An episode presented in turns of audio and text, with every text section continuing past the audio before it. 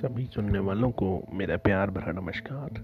आप सुन रहे हैं कश्मीर नामा, सीज़न नौ, डोगरा राज का उदय। सीज़न नौ का ये दूसरा एपिसोड जिसमें बात करेंगे डोगरा वंश और गुलाब सिंह फर्श से अर्श तक की कहानी। डोगरा शब्द की उत्पत्ति को लेकर सूफी दो मान्यताओं का ज़िक्र करते हैं। पहली मान्यता के अनुसार ये एक भौगोलिक पद है, जो संस्कृत शब्द द्विगर्थ से जन्मा है।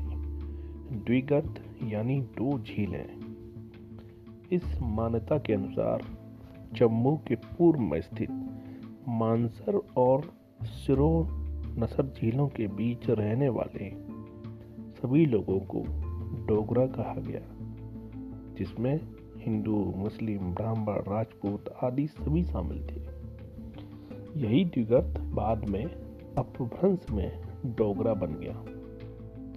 दूसरी मान्यता के अनुसार ये शब्द राजस्थानी डोगर का अपभ्रंश है, जिसका अर्थ पहाड़ होता है। इसके अनुसार दक्षिण से आए राजपूतों ने, जिन्होंने जम्मू राज्य की स्थापना की ये संबोधन चुना। डोगरा वंश के लोग इस मान्यता को ही सही मानते हैं, लेकिन ज़्यादातर ऐतिहासिक तथ्य पहली मान्यता को ही सही साबित करते हैं।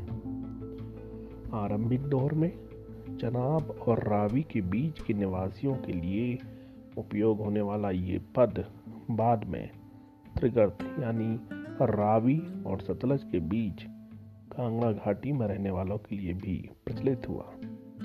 मधुराय डोगरा को एक भाषाई समूह मानती हैं, जो डोगरी भाषा का प्रयोग करता था। डोगरा वंश के लोग अपनी उत्पत्ति राम के पुत्र कुश से मानते हैं। अपने खानदान को सूर्य या चंद्र वंश से जोड़ने और मथकीय परंपरा से अपनी वंशावली आरंभ करने के ये प्रयास भारत में अक्सर दिखते हैं।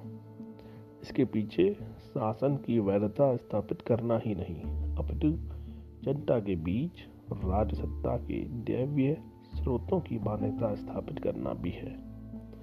इसलिए हम अनैतिहासिक तथ्यों पर समय बर्बाद करने की जगह सीधे तेरह सौ अट्ठानवे के तैमूर के आक्रमण के समय पर आ सकते हैं। जब पहली बार जम्मू राज्य का ज़िक्र सामने आता है गुलाब सिंह के आधिकारिक जीवनी लेखक सरदार के एम पड़ेकर का मानना है कि बारहवीं सदी में मोहम्मद गौरी के आक्रमण से पंजाब में राजपूत सत्ता बिखरने के बाद राजपूत राजा यहाँ आकर बस गए थे। मुगलों का राज आते आते उन्होंने जम्मू, किश्तवाड़ और भद्रवाह जैसी जगहों पर अपनी जागीरें स्थापित कर ली थी और मुगलों की सर्वोच्चता स्वीकार कर नजराना आदि देना शुरू कर दिया था।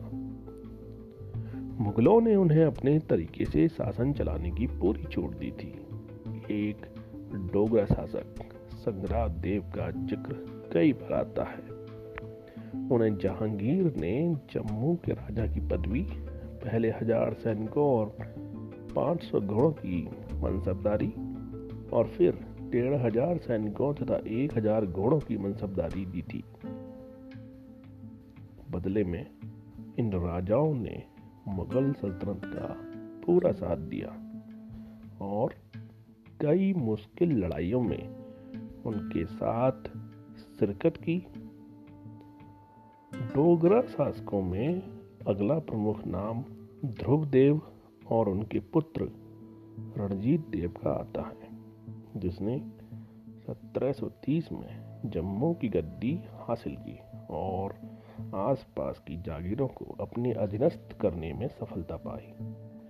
लेकिन पंजाब के मुगल सूबेदार जकारिया खान को उस पर कुछ शक हुआ तो 12 साल कैद में भी रहा और जालंधर के सूबेदार अदीना बेग खान के हस्तक्षेप से दो लाख रुपयों की घूस के बदले रिहा हो पाया।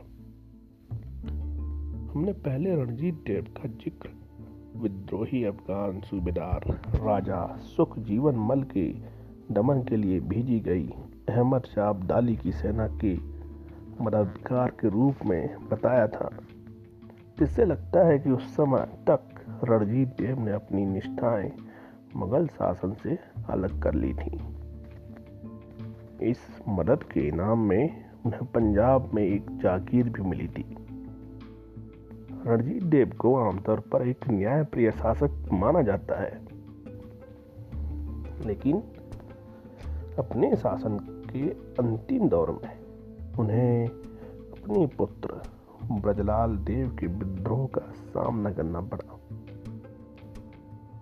ब्रजलाल देव ने सुख चरकिया मिस्ल के चरत सिंह के साथ अपने पिता पर हमला कर दिया, जो 1770 में भंगी मिस्ल के प्रमुख के आक्रमण में हारकर उन्हें नजराना देना स्वीकार कर चुके थे।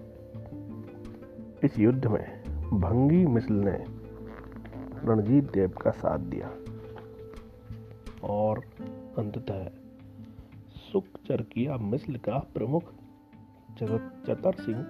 और भंगी मिसल का प्रमुख जनता सिंह दोनों ही मारे गए। भंगी मिसल का नाम इसके नेता के से भाँग के सेवन से पड़ा था। 1780 में रणजीत देव की मृत्यु के बाद गद्दी ब्रजलाल देव की मिली। इस समय चौकिया मिस्ल का प्रमुख चरत सिंह का पुत्र महान सिंह था। जिसके पुत्र रणजीत सिंह के बारे में हम पहले ही पढ़ चुके हैं। महान सिंह ब्रजलाल देव का बहुत खास मित्र था। लेकिन सिख मिसलों की आपस की लड़ाई में जम्मू राज्य बेहद कमज़ोर हो गया और अंततः सिखों ने उस पर कब्जा कर लिया। आज की कहानी गुलाब सिंह की। अगले एपिसोड में। तब तक के लिए नमस्कार।